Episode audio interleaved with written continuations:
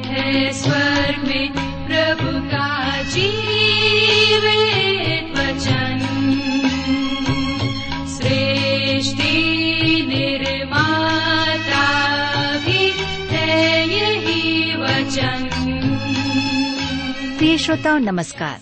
Bible अध्ययन कार्यक्रम सत्य वचन लेकर हम आपकी सेवा में उपस्थित हैं और आशा करते हैं कि आप सब भी हमारे साथ आज का बाइबल अध्ययन करने के लिए तैयार हैं। जैसा कि आपको मालूम है कि इन दिनों हम पवित्र शास्त्र बाइबल के पुराने नियम में से यशाया नामक पुस्तक का विस्तार पूर्वक अध्ययन कर रहे हैं और इसका मुख्य विषय है मसीह का आगमन और छुटकारा। प्रिय श्रोताओं, हमें विश्वास है कि इस बाइबल अध्ययन के द्वारा आपको आत्मिक लाभ मिल रहा है। लीजिए, प्रस्तुत है ये बाइबल अध्ययन कार्यक्रम सत्य वचन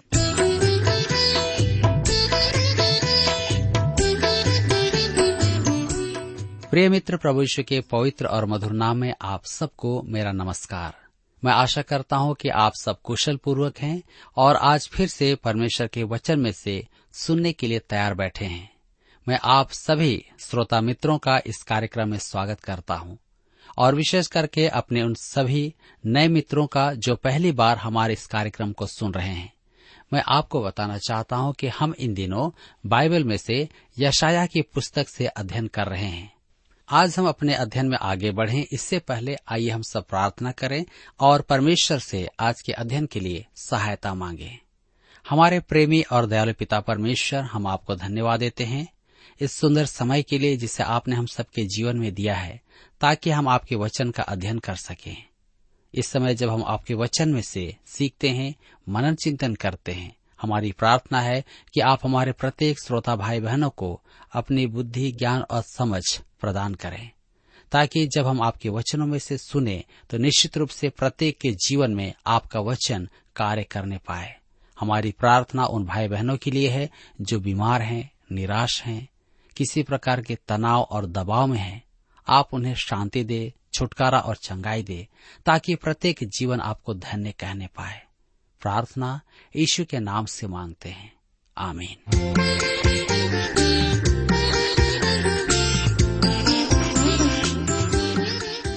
मित्रों, आज हम अपने अध्ययन में आगे बढ़ते हुए यशाया की पुस्तक संतावन अध्याय से देखेंगे, जिसका विषय है धर्मी जन और दुष्ट में तुलना। धर्मी जन को सांत्वना और दुष्ट को दंड। मित्रों, आज ऐसा देखने में लगता है कि दुष्टों के ही ठाट और शान है, उनके पास पैसा भी है और वे ऊँची ऊँची जगहों पर हैं। परंतु युग के अंत में धर्मी जन को सांत्वना मिलेगी और दुष्ट को दंड इस अध्याय के साथ ही यशाया की पुस्तक के अंतिम भाग का दूसरा उपभाग समाप्त होता है। इसे मैंने शीर्षक दिया है, यहवा का उद्धार जो दुख उठाने वाले सेवक के द्वारा प्राप्त होता है। वे जो विनम्रता पूर्वक इसे स्वीकार करते हैं, धर्मी बनाए जाते हैं वे जो इसे तुच्छ जानते हैं, अपने कुकर्मों के मार्ग पर दंड के लिए अग्रसर हैं। यह अध्याय हमें एक चौराहे पर ले आता है, जहाँ जीवन का मार्ग एक ओर चला जाता है और विनाश का चौड़ा रास्ता दूसरी ओर चला जाता है। गंतव्य और विभाजन दोनों यही हैं। तो आइए देखें धर्मी और दुष्ट में तुलना। यशाया के पुस्तक संतावन अध्याय उसके एक पद में लिखा है धर्मी जन नष्ट होता है और कोई इस बात की चिंता नहीं करता। भक्त मनुष्य उठा लिए जाते हैं, परंतु कोई नहीं सोचता। धर्मी जन इसलिए उठा लिया गया कि आने वाली आपत्ति से बच जाए। धर्मी जन नष्ट होता है। आज परमेश्वर के अनेक महान संत संसार से कूच कर गए हैं। परमेश्वर ने उन्हें भावी घोर संकटों से अलग कर लिया है। अपनी सेवा आरंभ करते समय मैं अपने बारे में भी चिंतित था। उसके बाद हमारे संतान उत्पन्न हुए और मैं उसके बारे में चिंता करने लगा। अब मेरे दो बच्चे हैं और मैं उनके बारे में भी चिंता करता हूँ। मैं अपने और अपने परिवार से अधिक प्रेम करता हूँ, इसलिए उनकी चिंता करता हूँ, क्योंकि उनका भविष्य बहुत कठिन होगा। यशाया संतावन अध्याय उसके दो पद में लिखा है, वह शांति को पहुँचता है जो सीधी चाल चलता है। वह अपनी खाट पर विश्राम करता है। वह शांति को पहुँचता है। उसके मन में शांति वास करती है। जो सीधी चाल चलता है, वह अपनी खाट पर विश्राम भी करता है। यदि खाट पर लेटे हुए वह मर जाए तो वह महाक्लेश से बचकर प्रभु यीशु की उपस्थिति में पहुँच जाता है। उन्हें चाहे कुछ भी हो, वे शांति में ही रहेंगे। यशाया संतावन के तीन पद में लिखा है, परंतु तुम, हे जादूगरनी के पुत्रों, हे व्यविचारी और व्यविचारणी की संतान, यहाँ निकट आओ।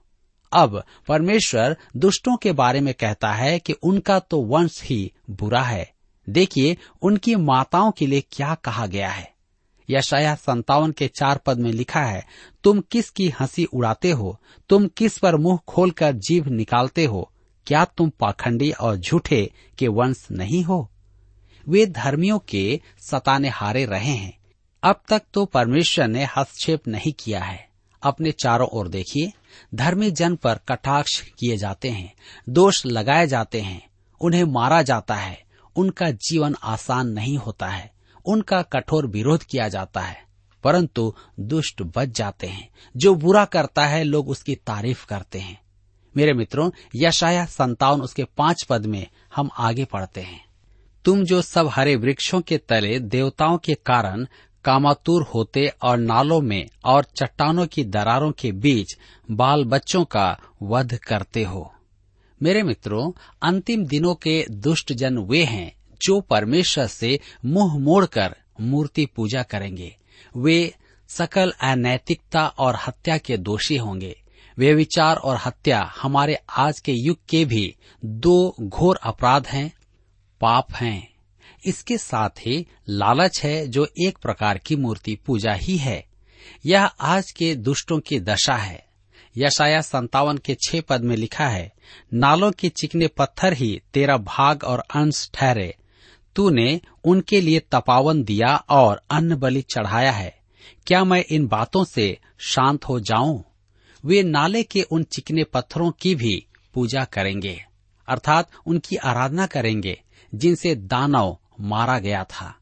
वे जीवित एवं सच्चे परमेश्वर को त्याग कर, सृष्टिकर्ता को त्याग कर सब वस्तुओं की आराधना करेंगे।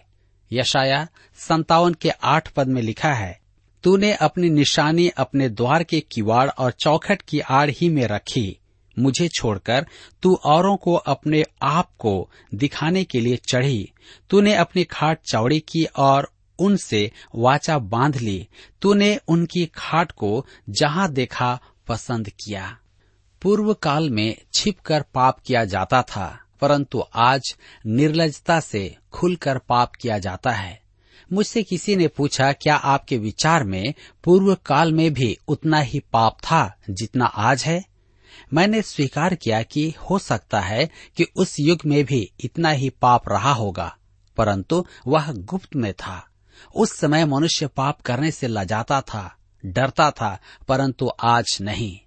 मैंने एक बार टीवी पर एक सुंदर युवती को कहते हुए सुना कि वह जिस पुरुष के साथ रहती है, वह उसका पति नहीं है। कार्यक्रम में उसकी प्रशंसा की गई कि वह स्पष्टवादी है। वह स्पष्टवादी तो है, साथ ही परमेश्वर की दृष्टि में पापी भी है। कुछ वर्षों पूर्व जिस बात को कान में भी नहीं कहा जा सकता था, आज खुले आम की जा रही है। पाप जीवन का मार्ग बन गया है। आज सदाचार के ऊँचे मूल्य नहीं है। जैसा प्रभु ईश्वर ने कहा, गेहूँ के साथ जंगली बीज भी उग रहे हैं। जी हाँ इस संपूर्ण अंश में दुष्ट और धर्मी की तुलना की गई है। हम देखते हैं कि धर्मी के लिए शांति है। दूसरे भाग में यशाया धर्मी जन के लिए शांति की बात करता है। यशाया संतावन अध्याय के पंद्रह पद में लिखा हुआ है, क्योंकि जो महान और उत्तम और सदैव स्थिर रहता और जिसका नाम पवित्र है, वह यूँ कहता है, मैं ऊँचे पर और पवित्र स्थान में निवास करता हूँ। और उसके संग भी रहता हूँ, जो खेदित और नम्र हैं, कि नम्र लोगों के हृदय और खेदित लोगों के मन को हर्षित करूँ। परमेश्वर अंतिम दिनों में अपने जनों के लिए शांति की चर्चा करता है, क्योंकि वह महान और उत्तम है। वह अनंत काल का परमेश्वर है। मनुष्य अपनी सीमित आयु के साथ कैसा दुर्बल मनुष्य है। इस पृथ्वी पर मनुष्य अधिक समय तक जीवित नहीं है। परमेश्वर प्रतिज्ञा करता है कि वह उन मनुष्यों को मुर्गी के समान अपने पंखों तले नीचे सुरक्षित रखेगा, जो स्वयं पर नहीं, परंतु परमेश्वर पर भरोसा रखते हैं। जो परमेश्वर के हैं, उनके लिए कैसी शांति और सुरक्षा की व्यवस्था है। यह पद आज नहीं, महाक्लेश के युग की चर्चा करती है। अब हम समय के अंत की चर्चा भी सुन रहे हैं। यशाया संतावन उसके सोलह पद में कहता है, मैं सदा मुकदमा लड़ता न रहूँगा, न सर्वदा क्रोधित रहूँगा, क्योंकि आत्मा मेरे बनाए हुए हैं और जीव मेरे सामने मूर्छित हो जाते हैं। वह अनंत परमेश्वर है, परंतु वह पाप से सदा ही क्रोधित नहीं रहेगा, क्योंकि पाप का उन्मूलन किया जाएगा। यशाया संतावन उसके सत्रह पद में लिखा है, उसके लोभ के पाप के कारण मैंने क्रोधित होकर उसको दुख दिया था और क्रोध के मारे उससे मुँह छिपाया था, परंतु वह अपने मन माने मार्ग में दूर भटकता चला गया था। परमेश्वर समझाता है कि वह दुष्ट को दंड क्यों देता है। दुष्ट लालची होते हैं और वे परमेश्वर से विद्रोह करते हैं। मुझे पूरा विश्वास है कि कोई भी बुद्धिमान मनुष्य जानता है कि पवित्र परमेश्वर एक दिन इस विद्रोह का दमन करेगा। परमेश्वर को विद्रोही और घमंडियों को दंड देना अवश्य है। यशाया संतावन के अठारह पद में लिखा है, मैं उसकी चाल चलन देखता आया हूँ तो भी अब उसको चंगा करूँगा। मैं उससे ले चलूँगा और विशेष करके उसके शोक कराने वालों को शांति दूँगा। जो दुष्टता के मार्ग का त्याग करेंगे, उन्हें परमेश्वर चंगाई देगा और उनका उद्धार करेगा। धर्मी के प्रति वह अनुग्रहकारी परमेश्वर है। यशाया संतावन अध्याय उसके उन्नीस पद में लिखा है, मैं मुँह के फल का सृजनहार हूँ। यहवा ने कहा है, जो दूर और जो निकट हैं, दोनों को पूरी शांति मिले और मैं उसको चंगा करूँगा। एकमात्र परमेश्वर ही है जो पापी के मन में शांति लाता है। आइए अब हम देखेंगे दुष्ट का दंड।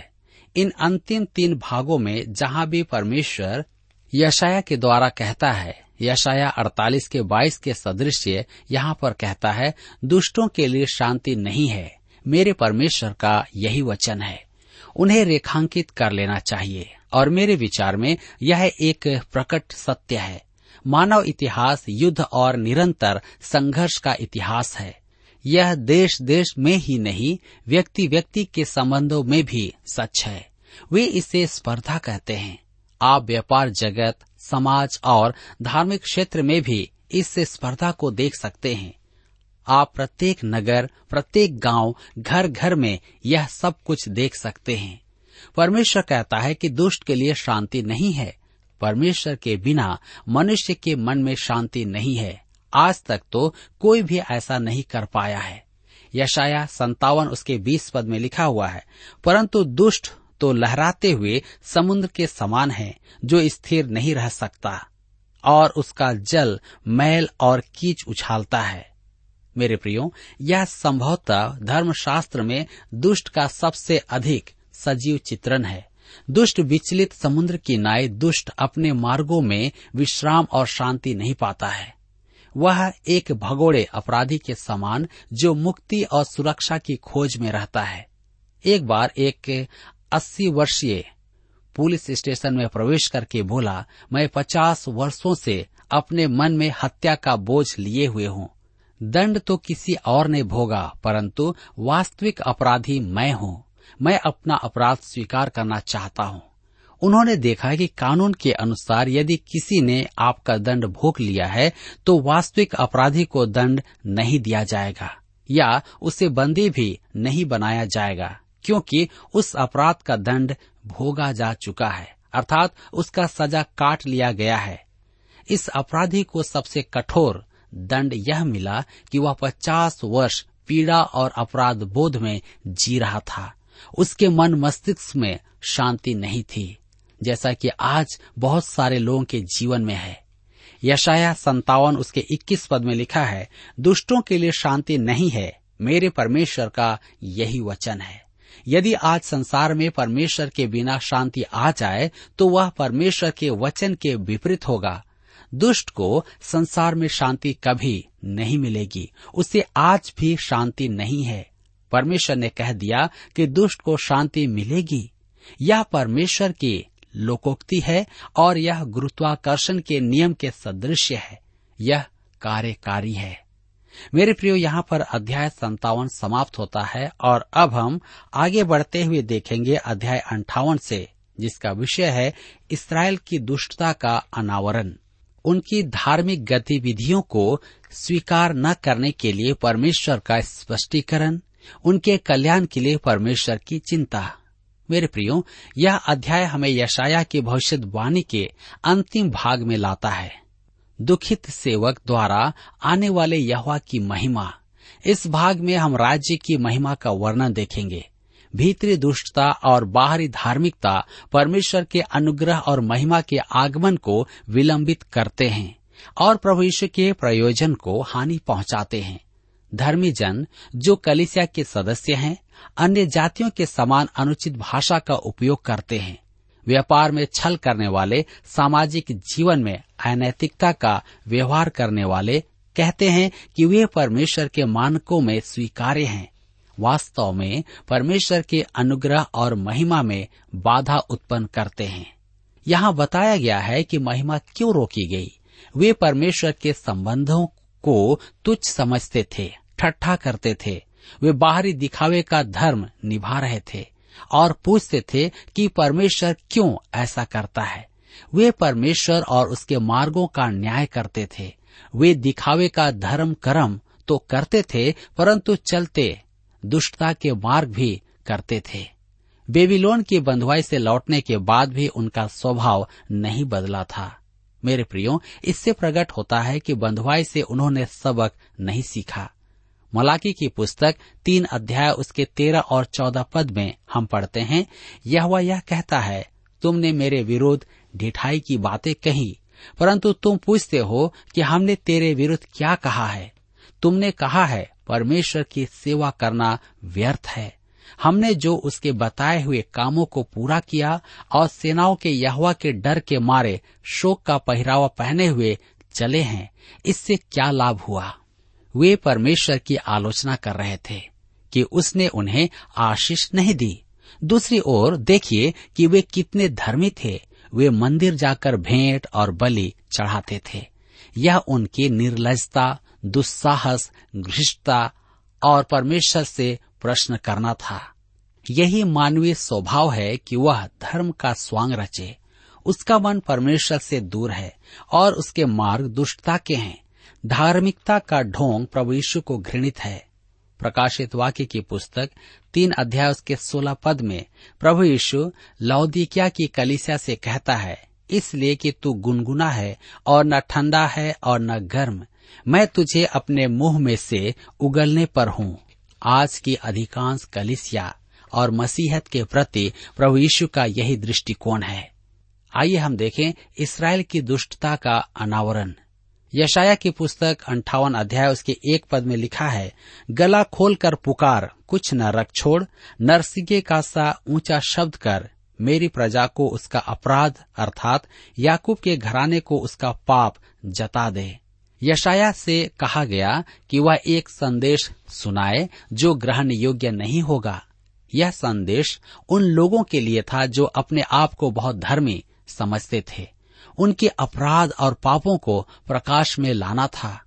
यह श्रोताओं का कोप और दुर्वचनों को उत्प्रेरित करेगा। एक साहसी पुरुष ही ऐसा कर सकता था। मेरे विचार में आज प्रचार मंच पर मनुष्य को प्रसन्न करने का प्रचार एक दुर्बलता है। उसकी प्राण घातक बीमारी की चर्चा नहीं की जाती। यदि आज डॉक्टर मनुष्य के साथ रोग निवारण में ऐसा करने लगे, जैसा धर्म के क्षेत्र में किया जाता है तो वह लापरवाही का दोषी ठहरेगा। जब डॉक्टर ने मुझे एक बार बताया कि मुझे एक घातक बीमारी है तो डॉक्टर ने मुझे स्पष्ट किया कि मुझे किस प्रकार की बीमारी है। मेरे प्रियो, यदि उसने मुझे नहीं बताया होता कि मुझे क्या बीमारी है तो शायद मैं इस उलझन में रहता कि मैं ठीक ठाक हूँ। आपके साथ समस्या क्या है? यदि मैं स्पष्ट बात नहीं बताऊँगा तो आप मुझ पर भरोसा नहीं करेंगे। परमेश्वर भी स्पष्ट कह रहा है। वह चाहता है कि उसका सेवक मनुष्यों को बताए कि वे पाप के प्राणघातक रोग से पीड़ित हैं। आज वे पाप के कैंसर से पीड़ित हैं और अंततः वे अनंत मृत्यु में चले जाएँगे, जो सर्वशक्तिमान परमेश्वर से अनंत काल तक का अलगाव है। और तब उन्हें कोई अवसर नहीं मिलेगा ताकि वे फिर से प्रभु के पास आए। यशाया अंठावन उसके दो पद में लिखा है, वे प्रतिदिन मेरे पास आते और मेरी गति जानने की इच्छा ऐसे रखते हैं, मानो वे धर्मी लोग हैं, जिन्होंने अपने परमेश्वर के नियमों को नहीं टाला। वे मुझसे धर्म के नियम पूछते और परमेश्वर के निकट आने से प्रसन्न होते हैं। मेरे विचार में इस कथन में परमेश्वर का तीव्र उपहास है। वे नियमित रूप से मंदिर की आराधनाओं में उपस्थित होते हैं। वे आदेशों का निष्ठापूर्वक पालन करते थे। आराधना विधि के पालन में वे छोटी छोटी बातों का भी ध्यान रखते थे। वे आराधना में उपस्थित होने में अति आनंदित होते थे, परंतु उनका जीवन, आचरण अपने विश्वास के सदृश्य नहीं था। उन दिनों में जो सच था, वह आज भी सच है कि लोग उस प्रकार का जीवन नहीं जीते हैं जैसा वे हैं।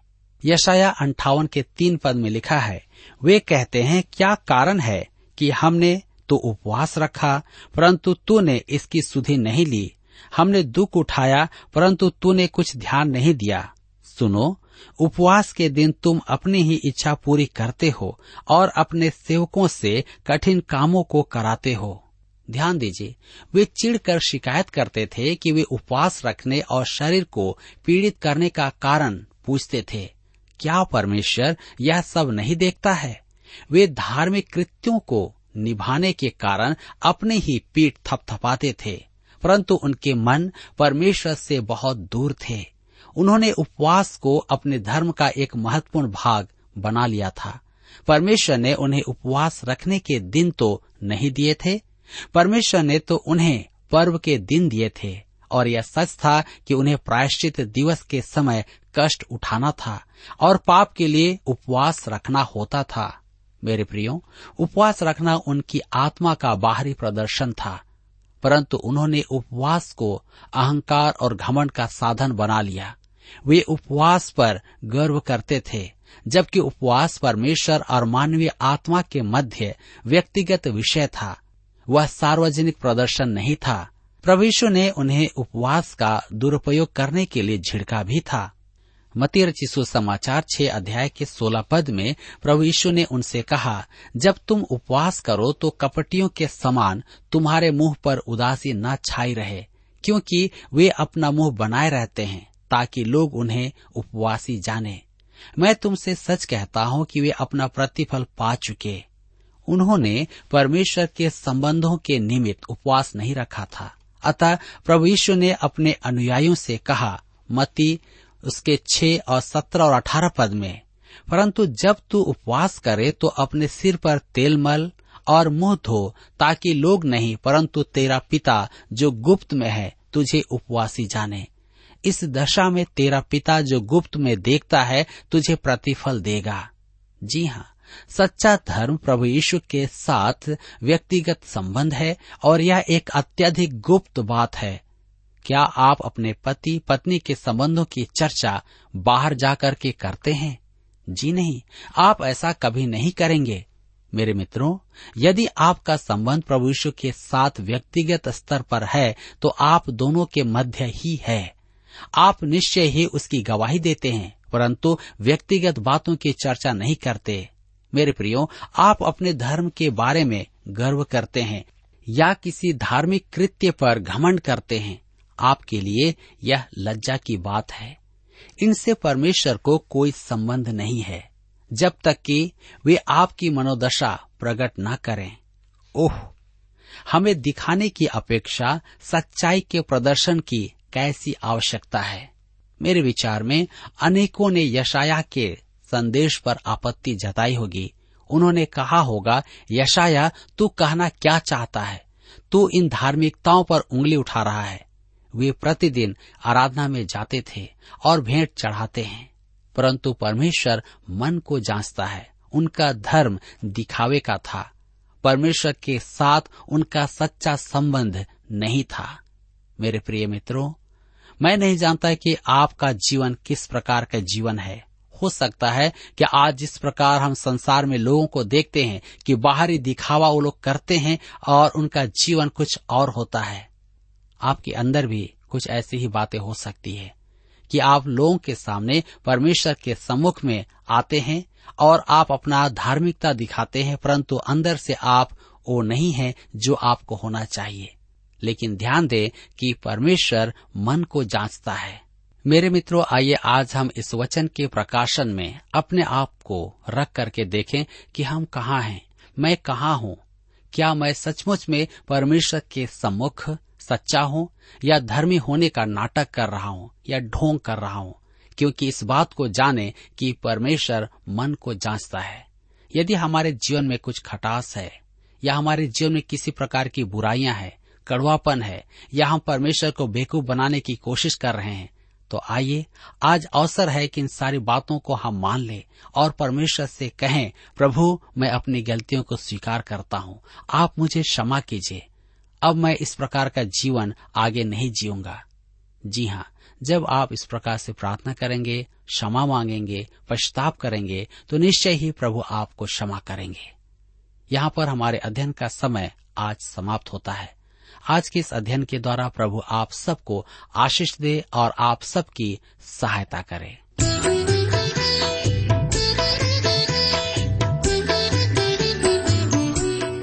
प्रिय श्रोताओ, अभी आप सुन रहे थे बाइबल अध्ययन कार्यक्रम सत्य वचन हम आशा करते हैं कि आज के इस कार्यक्रम से आपको आत्मिक लाभ मिला होगा। यदि आप परमेश्वर के बारे में और अधिक जानना चाहते हैं तो हमारे पास नया नियम एवं पवित्र शास्त्र बाइबल उपलब्ध है। इन्हें प्राप्त करने के लिए आप हमें इस पते पर लिख सकते हैं। कार्यक्रम Satya Vachan T W R post box number चार तीन एक शून्य, नई दिल्ली, एक एक शून्य शून्य एक नौ। पता एक बार फिर सुन लीजिए। कार्यक्रम Satya Vachan T W R post box number four three one zero New Delhi one one zero zero one nine और हाँ श्रोताओ याद रखें कि पत्र लिखते समय आपका नाम और पता साफ़ साफ़ लिखा होना चाहिए। इसके अलावा, आप हमसे टेलीफोन के माध्यम से भी बातचीत कर सकते हैं, जिसमें हमारे काउंसलर या सलाहकार आपको सलाह देंगे। तो नोट कीजिए हमारा मोबाइल नंबर नौ नौ पाँच आठ आठ दो शून्य चार एक चार। याद रखें, double nine five eight eight two zero four one four. और हमारा दूसरा नंबर है zero nine six five one four double three three nine seven याद रहे, शून्य नौ छ पाँच एक चार तीन तीन तीन नौ सात। इसके अलावा आप हमसे ईमेल के द्वारा भी संपर्क कर सकते हैं। हमारा ईमेल आईडी है Hindi T T B at T W R dot I N Hindi T T B at T W R dot I N श्रोताओ इस कार्यक्रम को आप हमारे website radio eight eight two dot com पर भी सुन सकते हैं। इस website radio eight eight two dot com के बारे में अपने मित्रों को भी सूचित कर दें। और अब इसी के साथ हमारे कार्यक्रम का समय यहीं पर समाप्त होता है। अगले कार्यक्रम में आपसे फिर मुलाकात होगी। तब तक के लिए हमें आज्ञा दीजिए। नमस्कार।